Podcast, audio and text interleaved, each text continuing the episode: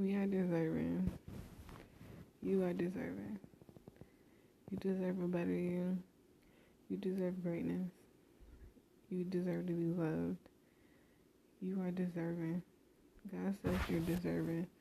You deserve to move forward and not look back. You are a child of God, and God's children are deserving. We are all deserving of greatness and life and prosperity, because God says we're deserving. And once God says it, we know that we are deserving. It is the law of God.